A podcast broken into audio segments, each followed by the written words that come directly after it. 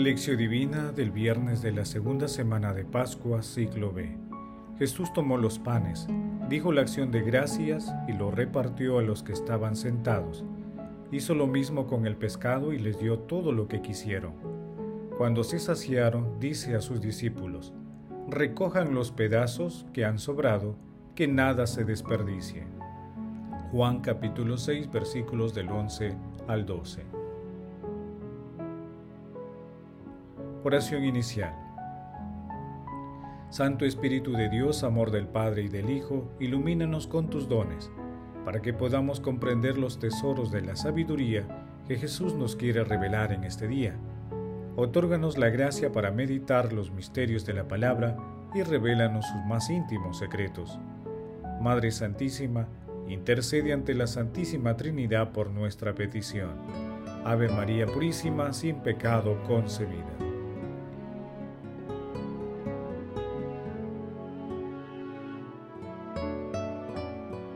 Paso 1. Lectura. Lectura del Santo Evangelio según San Juan capítulo 6 versículos del 1 al 15. En aquel tiempo, Jesús se fue a la otra orilla del mar de Galilea, o Tiberiades. Lo seguía mucha gente porque habían visto los signos que hacía con los enfermos.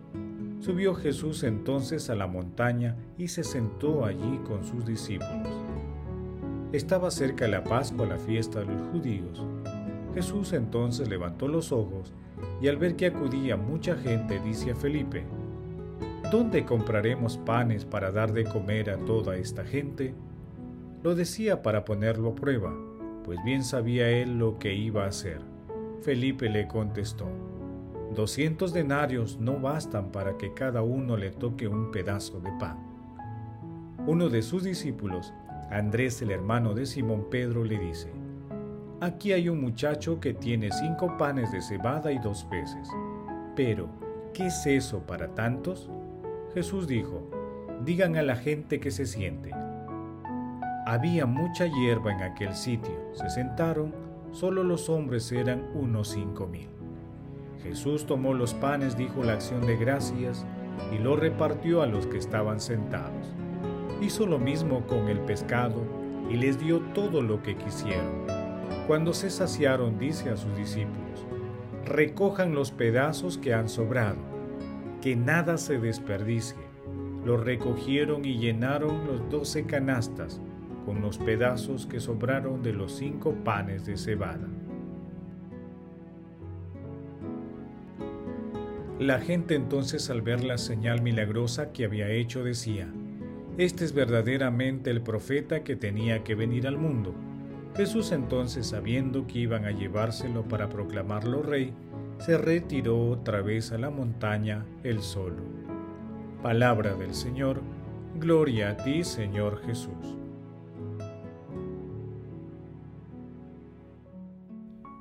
El pasaje evangélico de hoy narra el signo de la multiplicación de los panes que se puede leer en los cuatro evangelios. Jesús da de comer hasta saciarse a cinco mil hombres, sin contar mujeres y niños.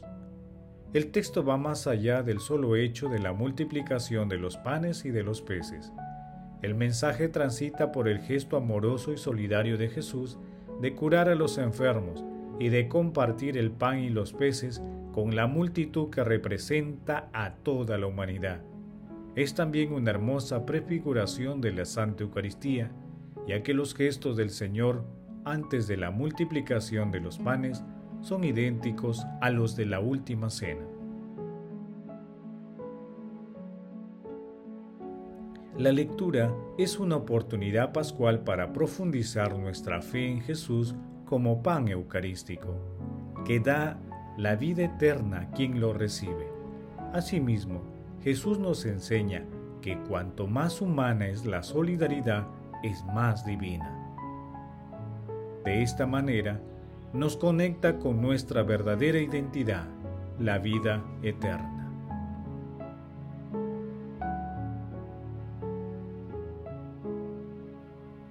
Paso 2. Meditación. Queridos hermanos, ¿Cuál es el mensaje que Jesús nos transmite el día de hoy a través de su palabra? Nuestro Señor Jesucristo no abandona jamás a quienes lo siguen. Él siempre está cerca, dispuesto a cambiar nuestro desierto por un lugar de amor, misericordia y esperanza, pero especialmente por un lugar en el que nos brinda el alimento de vida eterna. En la multiplicación de los panes, nuestro Señor Jesucristo nos da una muestra fehaciente de la economía divina. Multiplica nuestras pequeñas ofrendas de amor y alimento abundante. Pero, ¿quién fue ese muchacho que ofreció gratuitamente su comida? Definitivamente, él representa a aquellos hermanos anónimos que cruzan el reino de los cielos con humildad, sin dejar su nombre. Mientras tanto, las más de cinco mil personas al sentarse para recibir el pan y los peces hicieron un acto de fe colectiva. Hermanos, a la luz de la palabra respondamos, ¿tenemos sentimientos de compasión, misericordia y solidaridad por nuestros hermanos más necesitados? ¿Tenemos fe en los signos que Dios realiza a cada instante en nuestras vidas? ¿Recibimos la comunión sacramental o espiritual? Que las respuestas a estas preguntas nos ayuden a focalizar nuestro seguimiento a Dios a través del prójimo más necesitado y de la recepción de nuestro Señor Jesucristo en nuestros corazones a través de la comunión sacramental o espiritual. Jesús nos ama. Paso 3. Oración. Padre eterno, para librarnos del enemigo quisiste que tu Hijo muriera en la cruz. Concédenos alcanzar la gracia de la resurrección.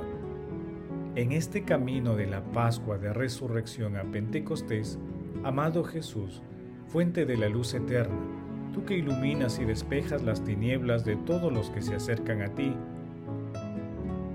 Otórganos la gracia de ser compasivos y misericordiosos con las personas más necesitadas. Espíritu Santo, dirige y santifica nuestros pensamientos, palabras y obras, y haznos dóciles a tus inspiraciones. Padre eterno y misericordioso, tú que nos otorgas la salvación que nos libra de nuestros enemigos, a través de nuestro Señor Jesucristo, te suplicamos que recibas en tu reino a las benditas almas de las personas que están muriendo en esta crisis sanitaria. Madre Celestial, Madre de la Divina Gracia, Madre del Amor Hermoso, Reina de los Ángeles, intercede ante la Santísima Trinidad por nuestras peticiones. Paso 4. Contemplación y acción. Contemplemos a nuestro Señor Jesucristo con un texto del Padre Mauro Giuseppe Lipori. La primera preocupación, el primer pensamiento que parece tener Jesús frente a la necesidad de la muchedumbre es la fe de sus discípulos. Sin embargo, los apóstoles calculan hacer un inventario de sus fuerzas y de sus miedos y la respuesta que dan a Jesús es una constatación escéptica de imposibilidad.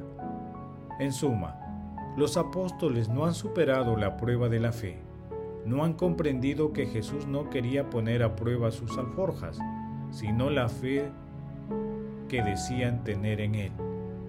¿Cuál es entonces la actitud de fe adecuada?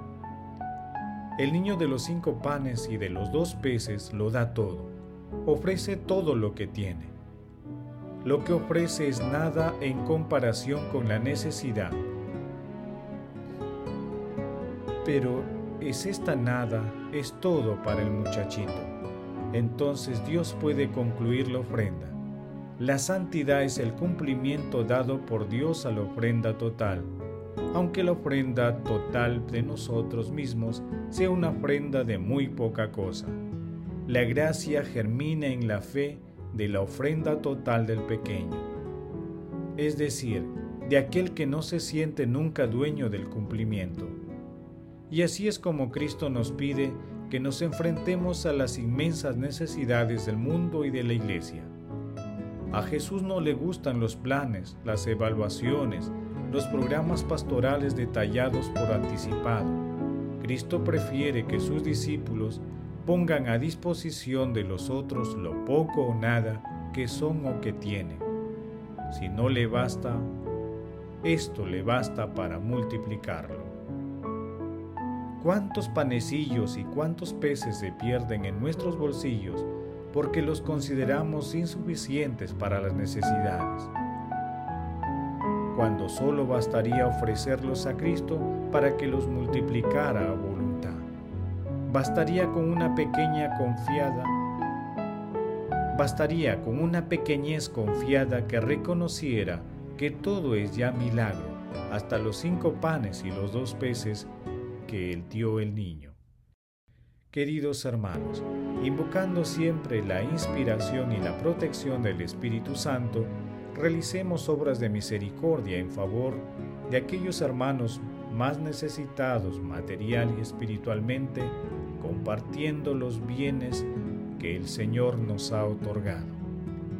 Recordemos que cuando nosotros compartimos nuestro pan con quien lo necesita, no solo aliviamos la necesidad ajena, sino que contribuimos a fortalecer su fe en nuestro Dios providente y misericordioso. Nos convertimos en instrumentos de su amor. Seamos instrumentos del Señor. Acudamos también a la comunión espiritual si es que no podemos recibirla sacramentalmente. Glorifiquemos a Dios con nuestras vidas. Oración final. Gracias Señor Jesús por tu palabra de vida eterna. Que el Espíritu Santo nos ilumine para que tu palabra penetre lo más profundo de nuestras almas y se convierta en acción. Dios glorioso, escucha nuestra oración.